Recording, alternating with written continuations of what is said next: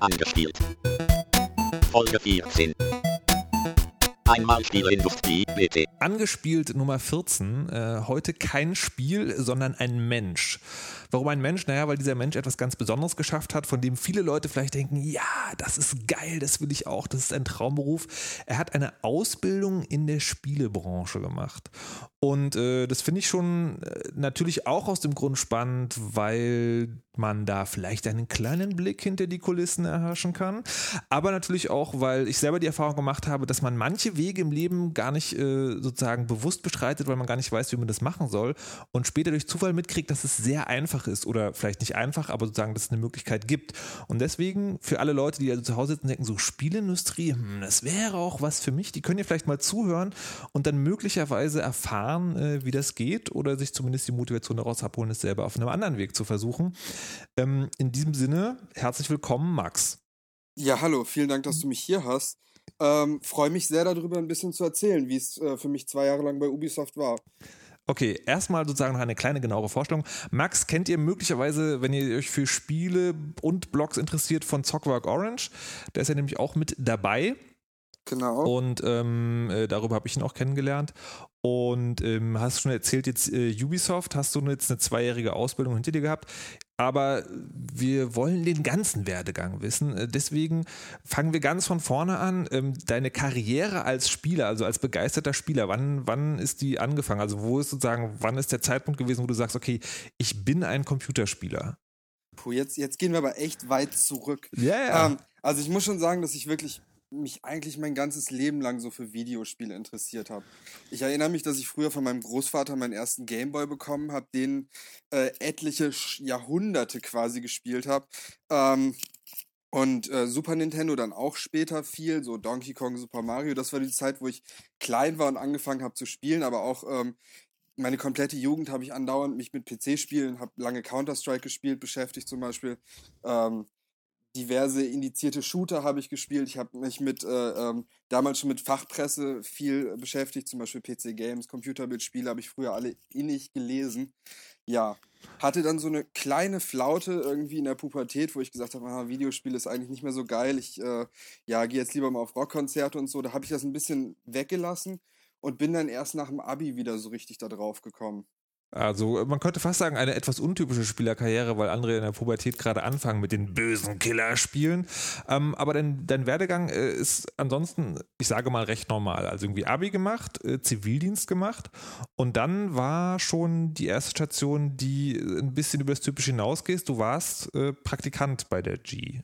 Genau, das, das war eigentlich, ich saß im Zivildienst und habe überlegt, was mache ich jetzt danach? Und ich wusste, ich war in einem Monat fertig, wo ich auf jeden Fall noch ein paar Monate bis zum Studienbeginn, ich wollte auf jeden Fall studieren, ähm, hatte und habe mich dann halt mal umgeguckt, was, was gibt es bei mir im Umkreis für Magazine, die ich auch kenne oder lese und hatte im Endeffekt eine Liste von ja 20 Sachen, die im Prinzip in Frage gekommen wären. Da war unter anderem das Bremerhavener Stadtmagazin, die Nordsee-Zeitung mit dabei, weil das einfach ein Printmagazin war, was ich kannte. Ich habe halt irgendwie schon während der Schulzeit mit einem Kumpel von mir geblockt, das ist zum Glück heute alles aus dem Internet entfernt worden. Ähm, und wollte halt irgendwie schreiben und deswegen kam, kam Print irgendwie in Frage. Und ähm, ich habe in der Zeit halt irgendwie nicht viel Gaming-Literatur gelesen oder Gaming-Magazine, aber die G ist mir irgendwann mal am, am ja, Kiosk am Bahnhof entgegengesprungen und dann habe ich sie mitgenommen und ein paar Monate gelesen und gedacht, ach, dann bewerbe ich mich einfach mal erst da. Das war halt eine dieser 20 Magazine. Hast du dich, hast du dich bei allen 20 Magazinen beworben? Nein, ich habe bei allen per E-Mail angefragt, wie das aussieht, ob sie Praktikanten nehmen würden, auch für die Zeit, weil viele haben dann direkt geantwortet, sechs Monate mindestens. Okay. Und ich hatte halt nur drei. Ah, okay. Ähm, und äh, ja, hab dann, äh, die G meinte, anderthalb Monate im Sommer würde auf jeden Fall klappen. Die haben sich direkt zwei Wochen später gemeldet. Es waren im Endeffekt halt auch die einzigen, wo ich dann Unterlagen hingeschickt habe. Super nett, angerufen, gesagt, komm einfach dann und dann vorbei und äh, ja. Was, was, hast du, was, was, hast du da genau hingeschickt? Ähm, auf, auf die Anfrage, die ich per E-Mail geschickt hatte, hatte ich halt meinen Lebenslauf und meine Unterlagen, die ich bis zu dem Zeitpunkt hatte, hingeschickt und äh, zwei Textproben. Da hatte ich eins dabei, ähm, ja, eher, das ist heute, also wo ich jetzt fast dreieinhalb Jahre später darüber nachdenke, würde ich das niemandem mehr zeigen wollen. Aber es war irgendwie, es war ein sinnlicher Text, wie ich an der Kasse beim Mediamarkt stand, äh, um mir Bioshock zu kaufen. Ähm, Und zwar war es irgendwie ein komischer Moment. Ich war in diesem Mediamarkt und es war irgendwie seit langem mal wieder, dass ich gegangen bin und mir ein Spiel geholt habe. Ähm, hatte mir gerade eine Xbox 360 geholt. Ähm, stand an der Kasse und vor mir stand ein Schulkamerad, der irgendwie, ähm, mit dem ich zur Schule gegangen, als wir 10 bis 12 waren ungefähr. Ähm, und er hat sich halt Sachen für sein Auto, so Automods und Lampen für da drin geholt. Und ich stand halt mit meinem Bioshock Infinite dahinter und dachte so, okay, da gehen irgendwie nach ein paar Jahren wirklich die Wege auseinander. Der eine holt sich irgendwelche Mods für sein Auto, der andere steht halt auf Videospiele und fand das einen komischen Moment und habe darüber halt ein bisschen was geschrieben. Und das andere war einfach nur ein Text, den ich für die Abi-Zeitung damals geschrieben hatte, den ich eigentlich ganz gut fand und auch heute noch ganz gut finde. Der ist halt da drin abgedruckt. Und die beiden, äh, ja, sozusagen als Bewerbungstext Texte hingeschickt. Und äh, dann haben die dich dazu eingeladen zu einem Gespräch und hast du dann, äh, was ja nee, nee, nee, nee, nee, nee, nee, das, nee, das war achso. überhaupt nicht. Also es war halt nur ein Praktikum für einen begrenzten Zeitraum von ja. anderthalb Monaten und deswegen bin ich nicht für ein Gespräch hingefahren. Es hieß dann, komm zu dem und dem Zeitpunkt und dann hatte ich im Voraus nochmal kurz gemailt, ob das jetzt wirklich mit der Zeit und so alles stimmt und bin dann einfach, ähm, das war im, das war der 7. Juli 2009, nein, 2008, ich lüge, 2008 ähm, war ich dann meinen ersten Tag da. Bin dann einfach hin. Und wir, äh, einfach, wo wohnst du? Ich, ich habe damals in Bremer oder in einem Vorort von Bremerhaven gewohnt und äh, die G sitzt in Hamburg.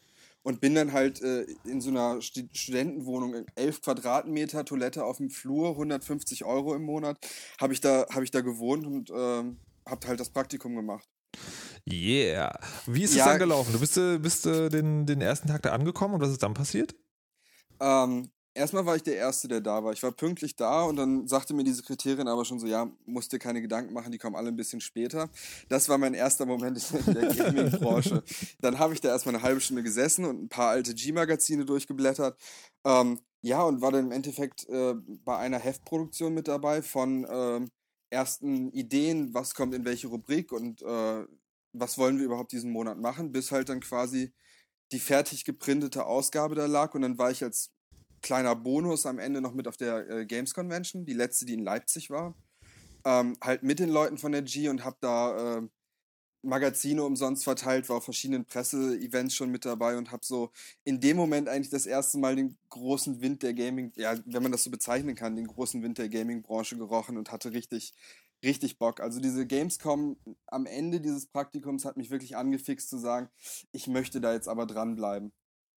Wenn, während, du, während du bei der G äh, gearbeitet hast, hast du dann eher so mit dabei gesessen oder durftest du gleich dann richtig Dinge tun? Ähm, ich habe schon Texte im Magazin mitgeschrieben. Das waren kleine. Ich habe einen, einen halbseitigen Test gemacht. Ähm, natürlich hat man mich nicht an die großen Aufgaben da sofort gesetzt. Plus, ich war ja irgendwie gerade aus dem Abi und gerade aus dem Zivildienst. Ich konnte nichts im Endeffekt. Ähm, die haben halt auch Praktikanten, die sind schon äh, im Studentenalter und die haben schon richtig geschrieben. Ich glaube, die kann man nochmal anders belasten als jemanden, der äh, ja gerade erst einen Wind schnuppert. Ähm, von daher äh, habe ich dabei gesessen, ich habe mit gebrainstormt äh, und ja, ich war schon mit einbezogen für die Zeit, die ich da war. Das kon könnte man schon so sagen. Und äh, das Ende war dann, dass sie gesagt haben, ja, vielen Dank, dass du hier warst, äh, tschüss. Wie das so ähm, nach Praktikas ist. Ich habe noch ein nettes Zeugnis bekommen und äh, ein Spiel. Aber das ist natürlich, ja, das ist dann Ende von einem Praktikum. Aber es war auch klar und äh, mir wurde auch von denen ans Herz gelegt, geh, studier, probier dich aus. Und im Endeffekt, was wirklich das wichtigste Geschenk war, was ich zum Schluss bekommen habe, war, dass mir der äh, ehemalige Chefredakteur der G, der, der jetzt vor einem Monat oder zwei aufgehört hat, der Heiko Gogolin, hat mir halt eine Adresse bei Ubisoft gegeben, die in Düsseldorf sitzen. Mhm. Es war halt zu dem Moment klar, ich gehe nach Düsseldorf und studiere. Ich habe damals äh, halt Bescheid bekommen, dass ich für Anglistik und Philosophie hier an der äh, Heinrich-Heine-Universität angenommen wurde und habe halt sofort gesagt, mache ich es war meine erste Studienzusage und ich wollte halt auf jeden Fall was weitermachen. Okay, warte, da muss ich ja kurz äh, einhaken. Du, also hattest dich zu dem Zeitpunkt schon für Spiele begeistert, aber der Plan, äh, das möglicherweise mal als richtigen Job zu machen, gab es anscheinend noch nicht, weil irgendwie Anglizistik und Philosophie haben ja nicht so viel damit zu tun. Ich wollte halt, wie gesagt, für mich war immer, seitdem ich klein war, klar, du machst Abitur, du machst Zivildienst, du gehst studieren. Das war immer so der Lauf habe ich von zu Hause vielleicht so ein bisschen eingetrichtert bekommen, äh, weiß ich nicht. Aber das war für mich eigentlich immer klar. Deswegen hatte ich auch schon, bevor ich überhaupt nach Hamburg gegangen bin, ich wusste, ich hatte diese Monate Zeit, aber ich hatte natürlich schon Bewerbungen für Universitäten raus. Ich habe mich insgesamt bei 15 verschiedenen in Deutschland beworben. Mir war es eigentlich relativ egal, wo ich jetzt hingehe. Ich wollte halt gerne Englisch studieren. Ich war ähm, in der 11. Klasse ein Jahr im Ausland, was vielleicht auch so mit da reinspielt, dass ich damals nicht mehr gespielt habe, weil ich halt weg war und andere Dinge im Kopf hatte und erlebt habe. Ähm, und dadurch war immer für mich klar, ich mag Englisch. Ich, also Englisch ist für mich meine Lieb eher noch meine Lieblingssprache als Deutsch. Ähm, und von daher wollte ich das gerne studieren. Und deswegen hatte ich halt diese Zusage hier in Düsseldorf und bin hier hingegangen. Ja, aber du hättest ja auch sozusagen irgendwie, keine Ahnung, was macht man in der, für die Spielebranche? Das ist überhaupt eine spannende Frage. Hast du, äh, während du jetzt irgendwie da länger da bist, äh, mal äh, erfahren, ob es, wenn man schon studiert, ob es da jetzt irgendwelche Sachen gibt, die man da zielführender studieren könnte als Philosophie? Also Englisch, okay, kann ja sozusagen nie schaden, aber also wie gesagt, diese, diese äh, Entscheidung, Englisch zu studieren, hatte nie was mit dem Gaming zu tun. ja. Das äh, war völlig. In dem Moment, als ich gesagt habe, ich will Englisch studieren, war für mich nicht klar, dass ich überhaupt jemals in der Gaming-Branche landen würde. Das hat sich alles erst danach eröffnet. Und irgendwie aus dem, aus dem Wissen heraus, nach anderthalb Jahren, die ich studiert habe, dass ich Englisch eigentlich, dass ich das zwar studieren könnte, aber eigentlich damit nichts äh, gelernt habe, was mich weiterbringen könnte, weil ich habe in der Zeit angefangen, für, für einen Internetblog zu schreiben, nicht Zockwork Orange, sondern damals war das Gamers Unity. Ähm, hab für die halt viel geschrieben und viel Testmuster bekommen und viel halt war schon irgendwie involviert, war mal bei EA auf einer äh, auf so einem Presseevent und so, das war alles ganz großartig und in dem Moment habe ich gemerkt, ich muss eigentlich eher was machen und ich muss was machen, was mir liegt und das habe ich halt erst danach, nachdem ich Englisch studiert habe, erfahren, dass mir das wirklich liegt und dass ich das machen kann. Da hattest du also Blut geleckt während, deiner, während deines Praktikums bei der G und hattest irgendwo noch in deiner Hosentasche diese Adresse von, äh, von Ubisoft. Und wie kam es dann dazu, dass du da gelandet bist? Ähm, ich saß, es war ungefähr ein Dreivierteljahr, nachdem ich dann äh, in Düsseldorf war und hatte halt diese E-Mail, wo diese Adresse von dem, von dem PR-Menschen von Ubisoft drin war und hatte in meinem Hinterkopf, wenn du da mal, also der Satz war eigentlich eher, wenn du mal ein Praktikum brauchst, melde dich doch bei denen, die sitzen da. Und dann habe ich mich tatsächlich für ein Praktikum beworben, weil ich halt eigentlich zwei Semester studieren wollte und dann halt ein halbes Jahr arbeiten, Praktikum machen, äh, weil ich irgendwie mir war, ich musste was machen. Ich wollte nicht da sitzen und mich 2500 Stunden von einem Professor in Theorie zulabern lassen, um das mal so zu sagen.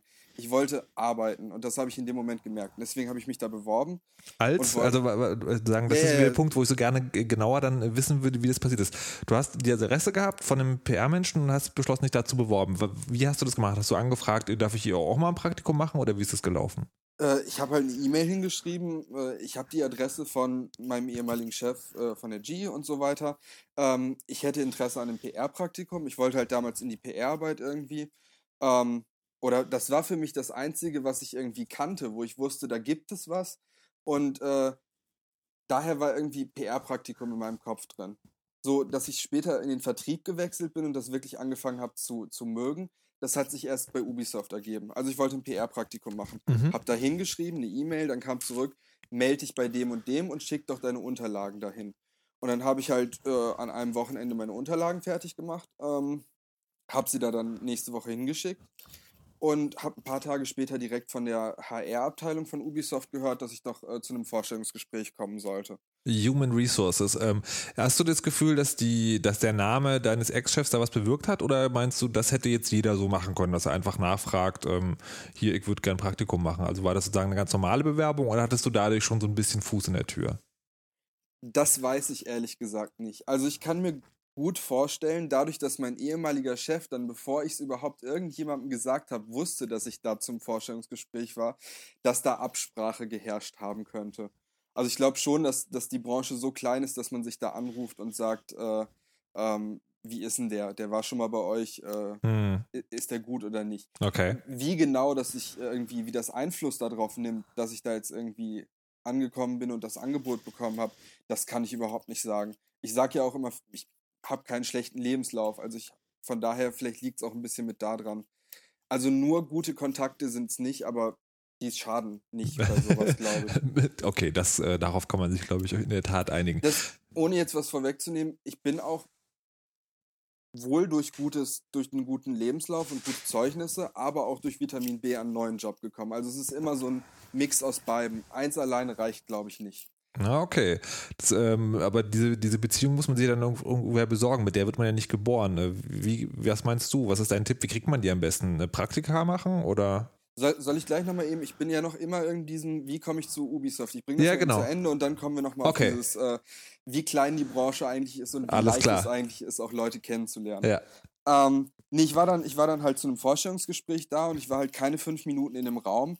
Da hieß es, äh, ja, Praktikantenstelle haben wir im Moment nicht. Die ist schon irgendwie belegt bis 2000 noch was. Mhm. Ähm, aber wir haben äh, zufällig gerade eine auszubildende Stelle frei. Du könntest halt, in, äh, wenn du sofort anfangen könntest, äh, ja, hätten wir die auszubildende Stelle. Und es war Juli und ich habe wirklich am Donnerstag dieses Vorstellungsgespräch gehabt, ähm, habe ein Wochenende drüber geschlafen, war am Montag nochmal zu einem zweiten Vorstellungsgespräch und äh, ja, habe die Stelle dann angenommen. Also es ging wirklich total rapide. Ich konnte mir gar keine Gedanken darüber machen, was das gerade bedeutet. Ich habe nur gewusst, zwei Jahre diese Ausbildung machen, zwei Jahre was lernen und wirklich was machen, was mir äh, ja mehr bedeutet, als beim Professor die, die Stunden abzusitzen. Das ist es. Und das wollte ich halt machen. Das war nach ein paar Tagen sofort klar und dann habe ich das sofort angenommen. Ja, und ich habe im Prinzip keine äh, 14 Tage später angefangen. Nicht schlecht. Und wo, womit haben sie dich gekriegt? Einfach nur, dass es, äh, dass es jetzt Ubisoft war, oder? Ja, im Prinzip, ich war, ich war da. Ich hatte keine Ahnung, dass ich überhaupt ein Praktikum kriegen könnte. Und dann sitzen die vor dir. Ähm, es heißt Ubisoft zwei Jahre und dann ist man natürlich erstmal, das, das Angebot lehnt man nicht ab. Das war sowieso klar. Aber natürlich war auch in dem Gespräch irgendwie viele interessante Punkte, die mich interessiert haben. Sowas, äh, Ubisoft ist ein internationaler Konzern. Sie haben sofort gesagt, äh, es wird viel Kontakt gehalten mit Leuten aus Frankreich, aus Kanada, aus England, generell äh, europäischer Raum. Und genau das haben sie im Prinzip auch gehalten. Ich habe wirklich äh, mit internationalen Menschen jeden Tag zu tun gehabt und das hat wirklich viel Spaß gemacht. Also das hätte ich wahrscheinlich in der Uni in zwei Jahren, hätte ich nicht so viel gelernt und so viel erfahren, wie ich das jetzt in, den, in der Zeit gehabt habe. Und äh, war das dann sozusagen von Anfang an jeden, jeden Tag deiner Ausbildung total geil oder äh, kam dann schon irgendwann so auch die Ernüchterung, die ja eigentlich immer irgendwann mit reinspielt, wenn man so einen Traum verfolgt, wo man dann so sieht, okay, das ist halt auch einfach mal ganz normale Arbeit. Ja, natürlich kommt das. Das kann man ganz klar äh, so in, in Stufen irgendwie einkategorisieren. Das habe ich auch immer. Ich habe einen inzwischen guten Freund, Ex-Kollegen, der mit mir zusammen angefangen hat und auch die Ausbildung gemacht hat. Wir sind zwei. Es sind, das kann ich vielleicht mal kurz sagen, bei Ubisoft jedes Jahr zwei Auszubildende, die anfangen. Das heißt also, man, wir sind immer zu viert als Auszubildende im Betrieb und daher sind das sozusagen die, die nächsten Kollegen oder die ersten Leidensgenossen, sage ich mal. Und mit denen Mhm. habe ich halt auch die Berufsschule zusammen gemacht. Und wir haben irgendwann so nach einem halben bis dreiviertel Jahr gesagt, so, okay, langsam ist der Glanz, dieser Glanz ab, das haben wir immer gesagt. Man kommt da so rein und denkt, oh, Videospielunternehmen und wenn man reinkommt, steht da direkt dieser Fallout-Wächter als zwei Meter Statue und das ist ja eigentlich alles ganz toll und irgendwann merkt man, dass man doch auf schlechten Bürostühlen sitzt und ähm, einiges doch nicht so, so klappt, wie man es sich eigentlich vorstellen äh, würde und ja, irgendwann, irgendwann geht der Glanz ab, aber am Ende des Tages ist es trotzdem immer noch ein cooler Job und ich gehe trotzdem auch, äh, ich hatte Tage, wo ich wirklich mit so einem, so einem Hals aus dem Büro gegangen bin, wo ich gedacht habe, boah, ey, was für ein ätzender Job. Und dann gehst du 15 Minuten zu Fuß nach Hause und nach 15 Minuten bist du an dem Punkt und sagst, okay, aber so viele Leute haben immer noch was, was viel schlechter ist und was du auch, was du gar nicht machen möchtest. Und das ist immer noch was, das machst du gerne. Und wenn es halt mal stressig und anstrengend ist, dann schluckst du das, dann äh, machst du mal einen Abend lang nichts mit Spielen, sondern äh, guckst irgendwie einen guten Film und morgen ist es dann halt wieder und weiter. Und das ist auch immer eine ganz gute Einstellung, glaube ich. Ich glaube, das ist auch eine gute Einstellung für jeden Job, egal wie schlecht er ist. Was, was genau ist denn jetzt diese Ausbildung eigentlich gewesen? Also wozu wurdest du denn da ausgebildet? Ähm, die, die Ausbildung heißt Kaufmann, oder ich bin jetzt Kaufmann für Marketingkommunikation. Das ist der ehemalige Werbekaufmann, der jetzt vor ein paar Jahren umstrukturiert wurde, weil ja Online und Social Media und so mit drin sind. Ähm, ja, was im Prinzip heißt, dass ich halt mit Marketing, PR ähm, und im Prinzip bei uns bei Ubisoft auch mit Vertrieb ein bisschen gefüttert wurde. Und wie genau sah dann dein Alltag aus als Auszubildender? Ähm, ja, Alltag muss ich so sagen, ich äh, bin so ein bisschen Ausnahmefall. Im Prinzip hätte ich ein äh, Jahr lang im Vertrieb sein müssen, ein halbes Jahr im Marketing und ein halbes Jahr in der PR. Ähm, hat, ist dann aber dadurch, dass meine Chefin in der Zeit schwanger geworden ist und ich quasi der eingearbeiteteste im Team in der Situation war, ähm, hat sich das halt darin ausgearbeitet, dass ich halt zwei Jahre lang im Vertrieb war. Ich habe am Anfang ganz bisschen PR gemacht um die Messe rum und dann halt äh, einen ganzen Batzen Sales. In meinem Fall war das Strategic Sales, das heißt, äh, wir haben das Merchandise betreut, die Zweit- und Drittvermarktung. Ich, ich weiß nicht, ob dir das was sagt, aber Nö. vielleicht dem einen oder anderen Zuhörer, das ist Genau, erklär einfach mal, was das genau ist. das ist, äh, wenn so Spiele bei Mediamarkt oder Saturn dann später in diesen großen Wühlkästen liegen oder so, dann macht das ja nicht mehr der Publisher. Das machen dann andere Unternehmen, zum Beispiel äh, Akatronic oder Rondo Media. Das sind dann, wenn zum Beispiel Akatronic Green Pepper, das ist, wenn die in diesen grünen Verpackungen dann später im Laden stehen. Mhm. Und äh, ja, darum muss sich halt irgendwer bei Ubisoft auch kümmern, dass die dann die ganzen Produkte kriegen, dass sie die dann günstiger verkaufen können. Das heißt, Das- die, die, sind das dann quasi Restauflagen oder sind das alte Spiele, die nochmal verkloppt werden oder was ist das genau? Das ist sowohl als auch. Also man hat natürlich mal einen Titel, der nicht gut gelaufen ist, den man aber anders geplant hat. Dann liegen halt noch 20.000 Stück auf Lager. Die werden dann umgepackt. Das, das war unter anderem auch mein Job, diese ganzen äh, Sachen in Bewegung zu geben. Mhm. Dass die dann ausgepackt werden, neu eingepackt werden, wieder eingepackt werden und dann wieder verschifft werden. Das passiert also schon, dass irgendwie Restbestände äh, umgepackt werden, aber es werden auch komplett neue ja, Produkte dafür gepresst. Und jetzt hast du da also diesen Job gemacht, aber du hast auch von Berufsschule erzählt. Das ist also schon eine ganz, ganz normale Ausbildung eigentlich. Das ist im Prinzip schon eine ganz normale Ausbildung. Ich war zwei Tage die Woche in der Berufsschule morgens und danach erst im Büro und die restliche Zeit sowie Ferien, wenn ich nicht irgendwie Urlaub hatte, auch im Büro.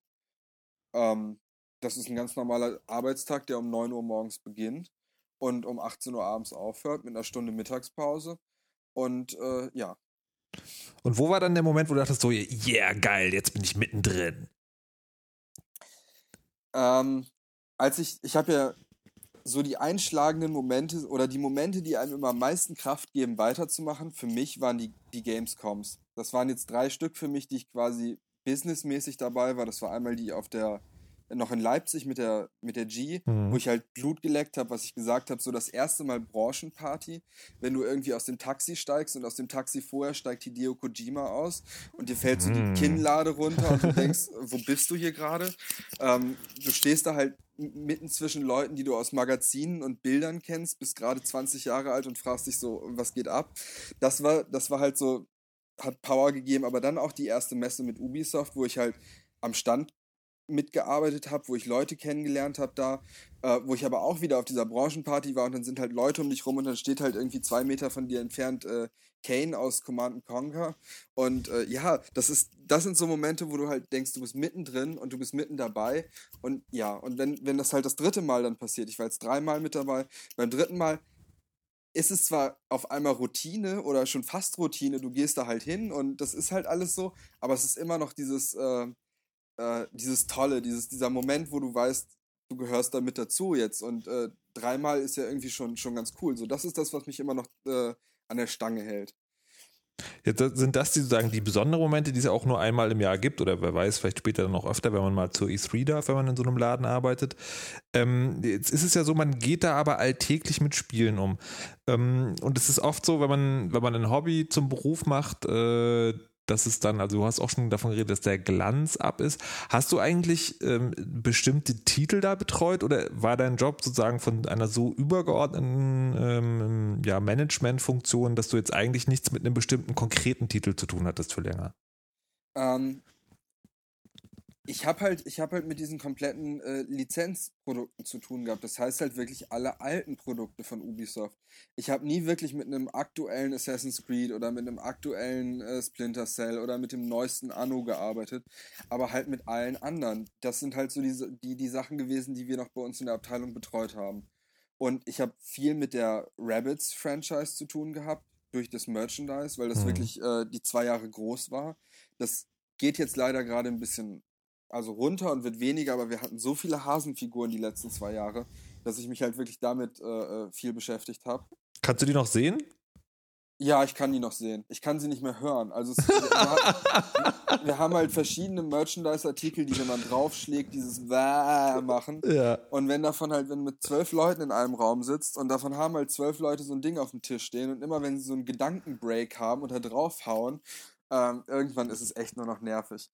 ähm, aber sonst finde ich die immer noch ganz putzig, muss ich sagen. Das ist auch so das, wo ich, wo ich immer gesagt habe, das werde ich am meisten vermissen. Oder das ist auch der Grund, warum ich jetzt nicht zu Nintendo könnte.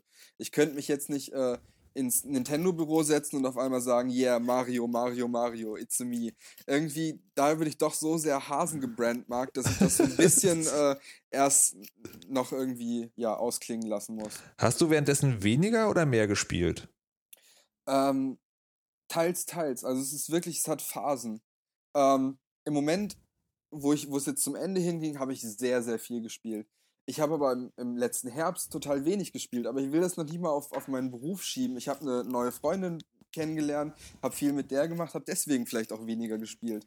Ich weiß, dass ich, ähm, nachdem ich angefangen habe, ich habe, bis ich bei Ubisoft quasi angefangen habe, für diesen Gamers Unity, für die Seite geschrieben und habe dann irgendwann gemerkt, das kann ich jetzt nicht mehr beides machen. Und habe wirklich ein Jahr lang quasi nichts wirklich geschrieben für Blogs, bis mich dann Christine für Zockwork Orange irgendwie äh, immer wieder angestupst hat und gesagt hat, schreib mal, schreib mal, schreib mal. Und ich dann gesagt habe, ja, ich schreibe jetzt wieder, ich mache da jetzt ein bisschen was. Ähm, ja, so, so war es wirklich, weil ich wirklich gemerkt habe, neun Stunden am Tag Videospiele und alles kunterbunt, dann brauchst du einen Break. Und wenn du dann nochmal zwischendurch ein ein gutes Spiel wirklich spielen möchtest, dann brauchst du noch mehr Break an anderen Stellen. Und habe wirklich dann auch nach, nach dem Winter gesagt, ich suche mir jetzt noch ein anderes Hobby. Ich suche irgendwas, was ich machen kann, was nichts mit Videospielen zu tun hat, mir aber auch jetzt Spaß macht. Und ich habe in der Zeit angefangen aufzulegen, zu scratchen, ein bisschen zu mischen, habe mir ein Mischpult gekauft. Und das ist so das, wo ich mich dann halt abends mal hinstelle und sage, ich mache jetzt mal drei Stunden, höre Musik, mach so ein bisschen was, was halt nichts mit Spielen zu tun hat. Weil nur Inzest, das geht auch nicht. Jetzt ist die spannende Frage, die sich jeder stellt. Äh, bist du denn früher an irgendwelche Titel rangekommen oder? Ja, schon, sowas passiert. Also jetzt nicht, dass ich irgendwie sagen könnte, ich habe ein halbes Jahr vorher ein Bootleg von Assassin's Creed Revelations schon bekommen oder so. Aber so ein paar Tage früher kommt man schon mal an Spiele. Und äh, hier und da kommt man auch mal ein äh, Spiel umsonst, das ist dann auch ganz schön. Äh, aber ich habe auch viel Spiele gekauft. Ich habe auch bewusst gesagt, ich äh, ähm, ich würde mir jetzt nie wieder was runterladen, das noch nicht mal, aber ich habe auch bewusst gesagt, ich muss mal in den Laden gehen und ein Spiel kaufen und ich muss auch mal, wenn ich ein Spiel gut finde, zu GameStop gehen und das da kaufen, um das da in den Charts zu sehen. Das ist irgendwie so ein bisschen äh, geben und nehmen. Aber mhm. ja, Spiele bekommt man schon mal früher und man hat auch hier und da schon mal die Möglichkeit, ein Spiel ein halbes Jahr vorher bei uns im Büro zu spielen, wenn das da ist. Oder zumindest zu sehen, weil gespielt, wenn ich ganz ehrlich bin, in meiner Arbeitszeit habe ich einmal ich oh. habe einmal Tropico installiert, geguckt, ob es läuft und wieder deinstalliert. Tropico Weil, 3. Weil das sozusagen so ein, wieder so eine Ver Verklappung war, oder? Wie Verklappung? Naja, so eine zweite oder dritte Lizenzierung. Oder ja, warum, genau, warum das, muss. Okay. Das ist, das ist von dem eigentlichen Publisher ähm, zu uns für Deutschland abgegeben worden, dass es äh, halt gepublished wird von Ubisoft. Mhm. Und dadurch rutscht es bei uns auch in die Nächstvermarktung. Und ja, und dann habe ich es einfach nur mal getestet, weil wir nicht sicher waren, ob es läuft. und äh, das war so das einzige Mal, dass ich wirklich bewusst gespielt habe. Natürlich habe ich hier und da mal nach, nach äh, Arbeitsschluss mit den Kollegen gespielt oder äh, zugeguckt, wenn, wenn mein Kollege aus dem Marketing, der wirklich näher an den neuen Spielen dran war, so, so Alpha- und Beta-Versionen ausprobiert hat. Aber ja, wirklich gespielt habe ich in der Arbeitszeit nicht, muss ich sagen. Wie ist, wie ist das, das jetzt so? das ist nämlich ein Irrglaube, den viele haben, dass man, wenn man in der Gaming-Branche arbeitet, da acht Stunden sitzt und den ganzen Tag nur irgendwie die, die Xbox anhat. Das ist leider Gottes nicht so. Es ist ein Job wie jeder andere. Damn that. Ähm, ja. Ähm, jetzt ist es ja so, es ist immer so, wenn man in eine Industrie hineinguckt, stellt man früher oder später fest, okay, die Leute kochen alle nur mit Wasser. Jetzt ist es ja auch so, dass, ähm, dass man gerade bei Spielen, wenn die veröffentlicht werden, dass die manchmal fehlerhaft sind und man fragt sich so, das müssen die doch vorher bemerkt haben. Kannst du da irgendwas zu sagen, wie dieser Ablauf ist? Also ja. sagen, ja. Ja, das möchte ich jetzt nicht mal so direkt auf Ubisoft beziehen, aber ich glaube, es gibt selbst in der Gaming-Branche eine ganze Menge Menschen, die nichts von Spielen verstehen. Also, es gibt Produkte, die werden durchgewunken, wo die Leute halt wirklich denken, das sind Konkurrenzprodukte zu richtigen Spielen und nicht sehen, dass es halt wirklich minderwertige Produkte sind. Ist es dann, ist es dann der, der übliche, also sagen der, der auch aus anderen Bereichen bekannte äh, Effekt, da sitzen Leute, die keine Ahnung haben, aber irgendwelche schicke PowerPoint-Präsentationen gesehen haben oder ist, läuft das da ein bisschen anders? Ähm, ich weiß jetzt nicht, so genau kann ich es jetzt gar nicht sagen, wie, wie diese Pitches da ablaufen. Das möchte ich gar nicht sagen. Aber ich, ich habe halt schon gemerkt, dass mal ein Spiel ankommt.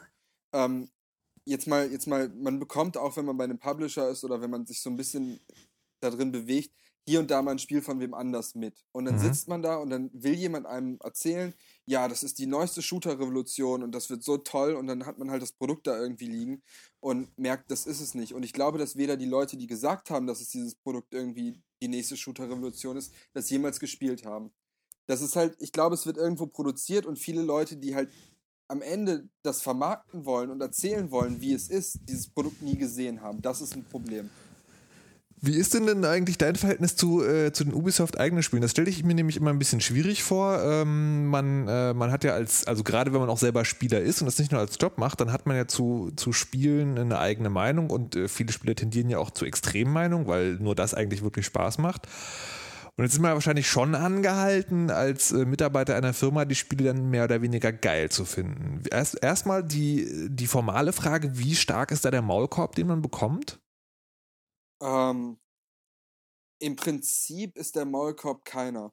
Äh, es, hätte, es hat mir jetzt in zwei Jahren niemals jemand gesagt, äh, hier und da hast du die falsche Meinung präsentiert. Mhm. Obwohl ich ja schon ziemlich offen damit umgegangen bin, würde ich sagen. Ich habe jetzt nie irgendwo großartig gesagt, äh, das und das Ubisoft-Spiel war scheiße, weil ich das auch nie so empfunden habe. Oder mhm. beziehungsweise die Spiele, die mich nicht interessieren, habe ich dann auch nicht gespielt. Und deswegen habe ich mir da auch keine Meinung drüber gemacht. Zum Beispiel hat Ubisoft äh, zur Kinect-Zeit vier Kinect-Spiele gemacht. Ich finde Kinect generell blöd. Deswegen spiele ich das dann auch nicht und muss auch nirgendwo sagen, so, ja, das und das Kinect-Spiel von Ubisoft war blöd. Ähm, Mache ich halt nicht. Ähm, oder so ein, so ein Pure Football ist halt ein Fußballspiel von uns gewesen, was ich glaube, nicht gut gewesen ist. Das zeigt auch, es ist mit 30 Euro Start, äh, irgendwie losgegangen, dann weißt du, dass es kein gutes Spiel ist. Und ich glaube, jeder bei Ubisoft weiß, dass das kein gutes Spiel war. Ich habe es nie gespielt und deswegen muss ich es auch keinem sagen. Aber so Sachen wie Splinter Cell, Assassin's Creed, Prince of Persia, das sind alles gute Spiele. Ich gehe jetzt nirgendwo hin und sage, boah, das ist das ultra fetteste, was ich jemals gesehen habe, weil äh, ich andere Sachen auch richtig, also auch gut finde und durchaus meine Lieblingsspiele nicht von Ubisoft kommen. Ähm, aber das sind alles gute Spiele und das kann ich, glaube ich, auch äußern. Und ja, ich habe nie Probleme damit gehabt, mit meinen Vorgesetzten oder generell in der Firma. Haben die, weißt du, ob die deinen Blog gelesen haben oder beziehungsweise da, wo du noch aufgetreten bist? Ja, ich, ich schätze schon. Ähm, ich weiß, dass viele meiner Kollegen, ich glaube nicht meine Vorgesetzten unbedingt, aber meine Kollegen auch auf Facebook mit Zockwork Orange vernetzt sind und auch die Texte mitbekommen. Mhm. Ähm, aber wie gesagt, ich habe mich da nie wirklich super kritisch gegenüber geäußert. Ich habe letztens mal was gesagt, äh, dass ich diese Facebook-Kampagne zu Assassin's Creed Revelations nicht so geschickt fand mhm. in meinem No More Mr. Hype Guy Artikel. Aber äh, äh, Gott, das ist meine Meinung und ich glaube, dazu können wir stehen. Alright. Dazu, dazu habe ich nicht die, die Position in der Firma gehabt, als dass irgendwer die Augen auf mich lenkt. Ich glaube, wenn, wenn das wirklich so gewesen wäre und die Leute irgendwie darauf gehofft hätten, dass ich jetzt äh, groß gegen Ubisoft wettere, dann hätte ich schon 10.000 Twitter-Follower mehr oder so. ähm, also ja. Jetzt ist es ja die, äh, die Zeit, in der du da gearbeitet hast, war, muss ja auch die Zeit gewesen sein, oder war es kurz danach, wo die mit dieser Zwangs-Online-Geschichte gespielt ja. haben? Also bei die Siedler war es, glaube ich. Ja. Und bei, bei Assassin's Creed. Wie, wie fandest du das selber, dass sie das gemacht haben? Ich besitze keinen PC. Also ich spiele überhaupt gar keine PC-Spiele und von mhm. daher war mir das total egal in dem Moment. Ich habe schon mitbekommen, es gab da ja tatsächlich, das kann ich vielleicht mal aus dem Nähkästchen plaudern, es gab da sowas wie Morddrohungen, wo wirklich E-Mails kamen, so, ja, dann müssen wir mal alle zu Ubisoft fahren und denen die Kehlen aufschlitzen und so. Also jetzt nicht, nicht die krasse Morddrohung, ja, ich, ja. Bin um, ich bin um 18 Uhr nach Feierabend bei euch und knall euch um oder so, aber da zu sitzen, so, ja, lass uns mal alle zu Ubisoft fahren und die Kehlen durchschlitzen. Ähm, das ist schon krass. Und wir haben da auch verschiedene, äh, ja, böse Feedback-Aufnahmen aus dem Support uns wirklich alle im, im, im kompletten 60-Mann Ubisoft-Team angehört.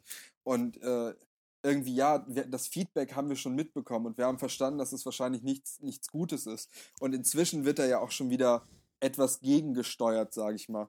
Aber ähm, im Endeffekt hatten wir damit nichts zu tun und es tut uns auch wirklich leid. Wie, ihr hattet damit nichts zu tun? Ich meine, sowas, sowas kommt von der oberen Stelle aus Frankreich. Dann heißt Mhm. es, alle Spiele haben jetzt diesen Schutz und dann muss halt eine deutsche äh, äh, ja, Unterfirma das hinnehmen und so machen. Und natürlich kamen dann so Ansagen wie, äh, wenn ihr darauf angesprochen werdet, kein Kommentar. Ähm, wie gesagt, das, das würde jetzt wieder da reinfallen, was ich gerade gesagt habe. Mich hat das nie interessiert, deswegen habe ich nie was dazu gesagt. Ich habe mich dann schon drüber lustig gemacht, dass es dann hieß, äh, ähm, wir durften nicht mehr sagen, dass es einen äh, Online. Nee, wie, wie, wie, hieß es? Wie haben wieder alle Bösen gesagt? Ich, ich habe das schon wieder vergessen. Hieß ja- Zwangs-Online-Anbindung wahrscheinlich oder sowas. Ja, genau, irgendwie sowas. Und es war halt eigentlich nur ein Sicherheitssystem, sollten Ah. wir sagen. Und, und Okay. unser, unser OSP-Sicherheitssystem oder irgendwie sowas. Ich krieg's nicht mehr genau auf die Reihe, weil es jetzt ja auch schon über ein Jahr her ist. ja. Aber ja, sowas gab es.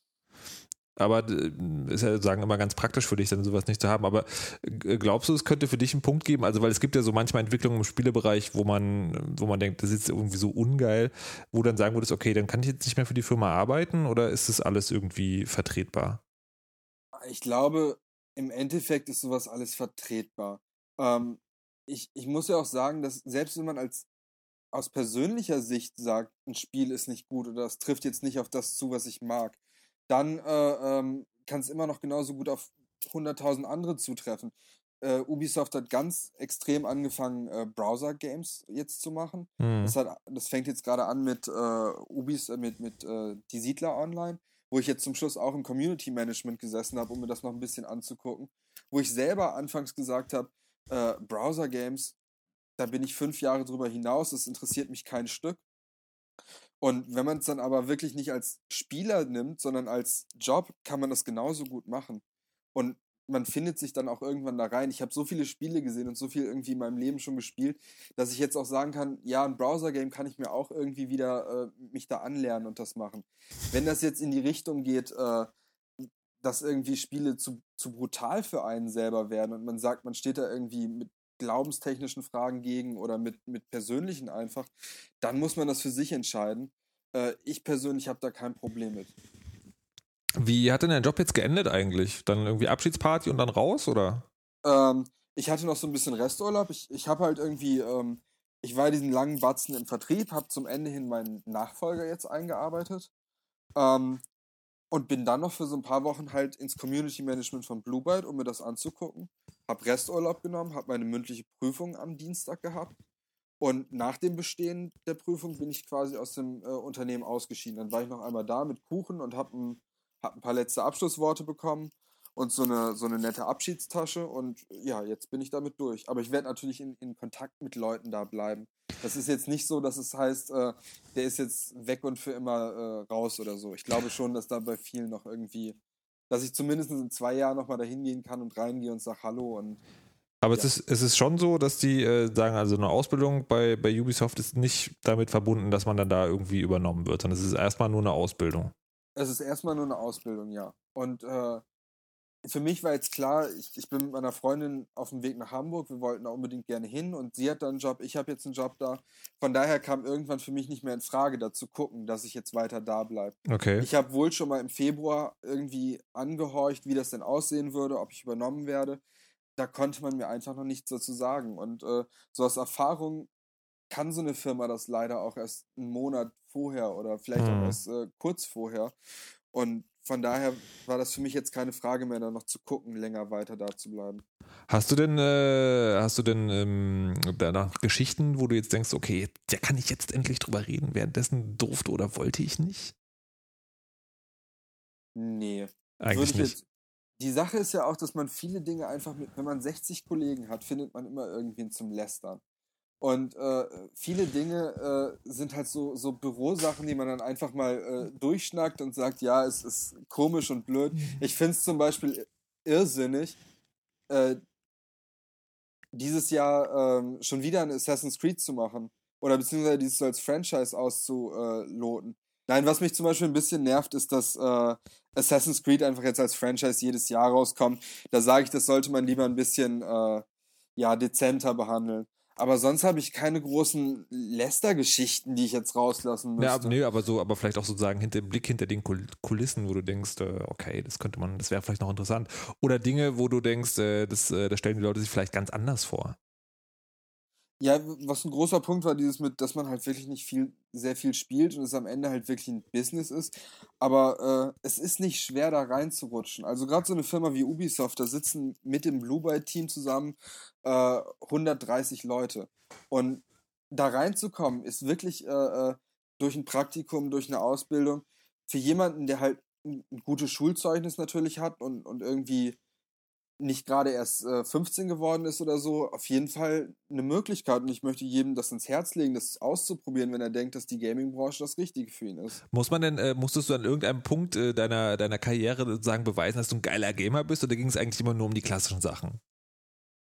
Äh, nö, ich würde schon sagen, dass ich dadurch, dass ich halt wirklich nicht ein toller Gamer, aber zumindest ein gut informierter Gamer bin. Und im Gegensatz zu anderen, die halt morgens aufstehen und äh, Spiegel Online lesen, stehe ich morgens auf und lese Kotaku.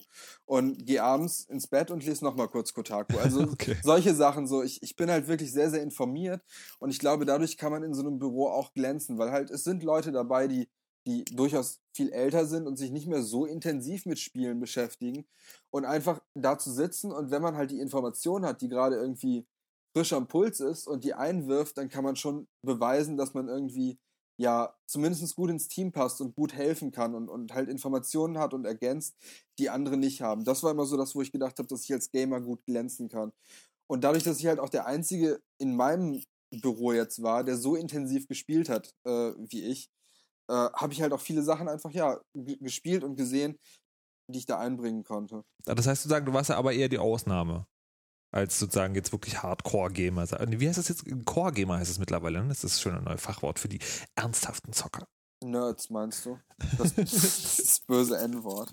Ähm, nee, eine Ausnahme bin ich auch nicht. Also es gibt schon Leute, die haben halt doppelt so viel Gamerscore wie ich oder so. Aber ich würde schon sagen, dass ich äh, so viel spiele, dass ich mich ein bisschen als Ausnahme ansehen kann. Ja. Alright, das ist äh, deine Zeit. Das ist halt wirklich komisch zu sagen, weil wenn man, wenn man mit 60 Leuten da im Büro sitzt, ist immer einer, der mehr gespielt hat als man selber. Ja, klar, aber man aber- hat halt auch wirklich meine direkte Vorgesetzte jetzt einfach mal, ohne jetzt ein böses Wort über die zu verlieren, eine sehr nette Frau, die hat keine Konsole zu Hause stehen, würde ich sagen. Die spielt jetzt persönlich nicht. Und halt, wenn, wenn man dann halt mit der da sitzt, die 15 Jahre Arbeitserfahrung hat und die an einen weitergibt, aber man selber halt dadurch aushelfen kann, dass man äh, dann das junge, frische Gaming-Know-how hat, dann ergänzt sich das einfach super. Und ich glaube, sowas ist in der Firma ganz wichtig, dass man halt äh, alte Hasen hat, die das können und neue Hasen haben, die das können. Und ja, und auch Aber- wenn die alten Hasen halt nur Pac-Man damals gespielt haben und jetzt nicht mehr spielen, dann ist es trotzdem eine Ergänzung von allem. aber es gab nicht den Moment, wo du sagen, die Hände vors Gesicht geschlagen hast und gemeint hast, so Gottes Willen, spielt überhaupt selber? Ja, doch, natürlich. Sowas, ich, ich kann jetzt nichts äh, Direktes sagen, aber manchmal sitzt man da schon und denkt so, äh, wisst ihr überhaupt, was das für ein Spiel ist, was da kommt? Also gerade wenn so neue Produkte kommen und die wirklich nur, die, die Leute, die die verkaufen im Endeffekt im Vertrieb, haben mal eine, eine Demo gesehen oder mal einen Trailer gesehen und halt einen Sales Flyer gelesen. Und ich glaube, wenn man, äh, wenn man so mehr drin ist in den Spielen, dann kann man sich besser vorstellen, was das für ein Spiel ist, was man da verkauft. Und wenn da halt jemand irgendwie, ähm, ja, das neue äh, äh, Ghost Recon Tom Clancy als Modern Warfare ähnliches tolles Ding irgendwie so verkauft, dann sitzt man da schon und denkt irgendwie, das ist ein bisschen komisch. Das ist jetzt kein Beispiel, was wirklich Ja, ja. passiert ist, aber ähm, man sitzt da schon und denkt so, oh Gott, was, was, was macht ihr da eigentlich? Aber das, das sind so Kleinigkeiten und genauso werden die das bei mir auch gedacht haben, bei einigen Dingen, die ich halt gemacht habe. Ja, Passiert immer wieder. passiert. Es ist halt auch nur ein Betrieb und es ist auch nur eine Firma. Und Irren ist menschlich, das merkt man auch in so einer Firma immer. Das ist aber sehr gnädig von dir. Jetzt bist du da, jetzt ist deine Zeit bei Ubisoft vorbei. Du hast schon erzählt, ähm, du hast jetzt einen Job in Hamburg und hast vorhin angedeutet, dass das ein bisschen damit zu tun hat, dass die Spielebranche dann doch sehr klein ist und man sich kennt. Ähm, ja, Was genau ist da passiert? kein Kommentar. Ähm, nein, ich, ich, ich würde jetzt, glaube ich, so in einem, ich fange ich fange in unter einem Monat an zu arbeiten. Ich glaube, Mhm. dann werde ich der Öffentlichkeit sagen, wo ich bin. Aber äh, jetzt so im Vorfeld finde ich das immer doof zu sagen, ich gehe da und dahin und äh, ja, ich werde auf jeden Fall ähm, weiter den Spielen treu bleiben. Ich werde auch weiter der Presse treu bleiben. Ich werde, glaube ich, in einer mit einer sehr, sehr, sehr, sehr guten Firma zusammenarbeiten, wo ich mich sehr, sehr darauf freue. Ich werde tolle Titel betreuen und mitarbeiten dürfen und habe Freunde dabei. Vielleicht kannst du dir jetzt denken, wo ich bin und allen anderen lasse ich das erstmal so offen. Aber wie, äh, wie ist es zu sagen? Also kannst Sonst sprechen wir dann nach Aufnahmeschluss nochmal drüber. ähm, Ich äh, freue mich auf jeden Fall sehr darüber, dass das so geklappt hat und äh, Hamburg, ich wollte seit dem ersten Moment, wo ich nach Düsseldorf gezogen bin, zurück in die Stadt. Nein, ich, ich, war, ich war keine Woche hier und habe allen erzählt, wie geil Hamburg ist und ich muss dahin zurück. Und von daher ist es jetzt äh, nach drei Jahren äh, nötig an der Höchste Zeit, Zeit. und ich freue mich da sehr drauf. Ja, aber sagen, ohne zu verraten, wo du gelandet bist, äh, ein bisschen, äh, ein, ein bisschen mal be- beleuchten, wie du da hingekommen bist. Kannst du das noch machen? Also hast du di- dich dann wieder umgeguckt, hast dich dann irgendwo beworben und hast dann festgestellt, okay, da sind ja auch Leute von mir oder lief es dann auch so, dass du quasi über dein Netzwerk gehört hast, hey, hier könnte man vielleicht was machen? Also wie, wie bist du da hingekommen? Ich, ähm, also die Firma, zu der ich gehe, hatte ich immer im Hinterkopf, dass die in Hamburg sitzt, eine super Firma ist und ich da gerne hingehen würde. Mhm. Ähm, eine, eine gute Freundin von mir arbeitet da und die hat mir halt gesagt, dass, dass eventuell neue Stellen offen werden und ich doch einfach mal meine Unterlagen schicken sollte. Und das habe ich halt äh, mir dann nicht zweimal sagen lassen. Habe wieder meine Unterlagen an einem Wochenende zusammengesucht und die da hingeschickt. Und im Endeffekt war ich wieder ein paar Tage später da und habe äh, hab auch äh, relativ schnell dann äh, eine Zusage bekommen und würde sagen, dieser Mix aus, ich kenne da Leute und ich habe aber auch ein gutes Ubisoft-Zeugnis. Das habe ich, glaube ich, auch in dem Vorstellungsgespräch gemerkt, dass so ein gutes Zeugnis äh, viel ausmachen kann. Mühe geben lohnt sich also. Wer hätte das gedacht? Sehr schön. Ähm, gut, wir erfahren also nicht mehr mehr von dir. Da müssen wir uns einen Monat gedulden. Letzte Frage deshalb. Würdest du jetzt als jemand, der das hinter sich gebracht hat, anderen Gamern empfehlen, also uneingeschränkt empfehlen, einen Beruf zu ergreifen, wenn sie gerne spielen? Oder würdest du sagen, es ist eigentlich schon auch so, dass man, wenn man gerne spielt, dass man das eigentlich auch gut machen kann, ohne da zu arbeiten?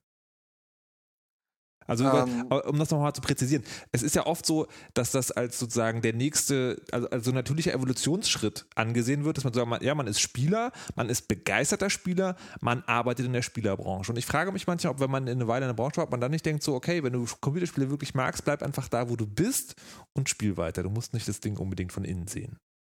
Ja, ähm, es, es gibt da, glaube ich, so einen Catcar-Song, den ich ganz oft nach der Arbeit gehört habe.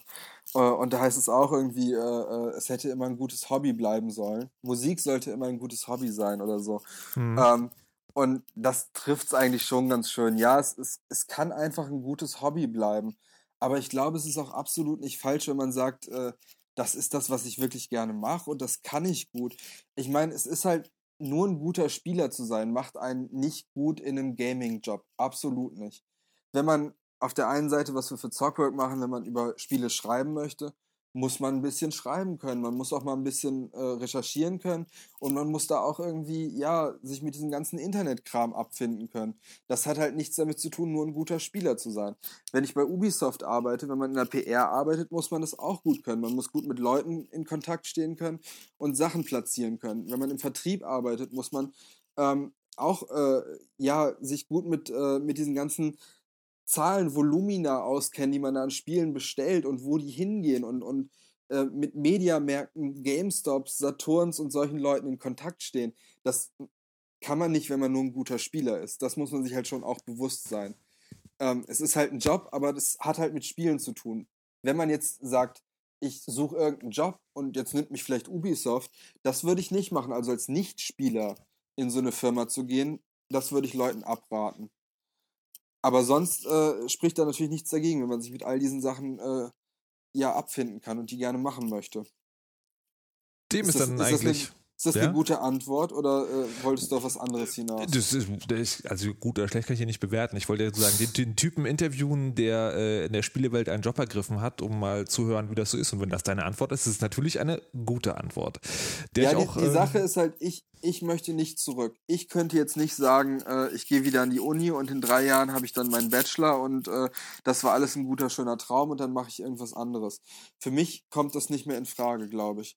Ich möchte da jetzt dranbleiben und auch mein Bestes geben, da dran zu bleiben, weil mir da wirklich viel, viel ans Herz gewachsen ist. Ich habe auch wirklich Freunde, was, was ich vorhin schon mal sagte, die, die Branche ist so klein, dass irgendwann Leute, mit denen du äh, beruflich Kontakt haben kannst, auch deine Freunde sind.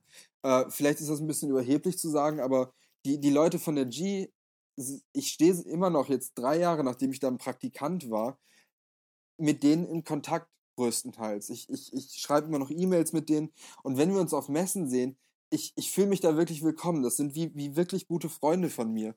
Ähm, und das ist einfach schön. Also zu wissen, dass man quasi das alles so kombinieren kann. Ich habe in München Leute, mit denen ich wahrscheinlich, die ich nie kennengelernt hatte, habe ich über diese Gaming Connections, übers Schreiben, aber auch über Ubisoft immer wieder getroffen und kennengelernt. Die waren hier Silvester zu mir äh, in Düsseldorf zum Feiern, weil es jetzt meine Freunde sind. Und das ist einfach, äh, das ist ganz cool. Von daher, ich, für mich kommt nichts anderes mehr in Frage. Ich mache das jetzt einfach weiter, bis ich umfall oder äh, mir irgendwer mehr Geld bietet. Wie immer. Wie immer. Okay, verstehe. Na gut, dann äh, wünsche ich dir aber erstmal viel Spaß, aber auch keine weiteren Fragen mehr. Wenn ihr weiter verfolgen wollt, was der Max so treibt, könnt ihr das wie gesagt bei Zockwork Orange tun und auch auf Twitter, wo der werte Herr und der Max mit Doppel X Max spielt, glaube ich, ist der Account, oder? Das ist richtig. Genau, Max spielt, könnt ihr ihn weiter verfolgen, aber das gibt es natürlich alles auch als Link in den Shownotes. Ja, dann ähm, vielen Dank fürs Dabeisein und äh, viel Glück weiterhin und ich überlasse das letzte Wort dir. Ja, vielen Dank, dass du mich hier hattest. Äh, hat mir sehr Spaß gemacht, diese fast Stunde mit euch zu reden oder euch von Ubisoft zu erzählen und mit dir zu reden. Ähm, was du gerade schon sagtest, geht alle auf Zockwork Orange. Super Seite. Ich freue mich jeden Tag mit diesen Leuten äh, einen Blog führen zu dürfen. Das ist wirklich schön und macht sehr viel Spaß. Ähm, ja, und hoffe, dass ihr, dass ihr irgendwann mal wieder von mir hören wollt, wenn ich irgendwann anderswo fertig bin. Und damit, äh, tschüss.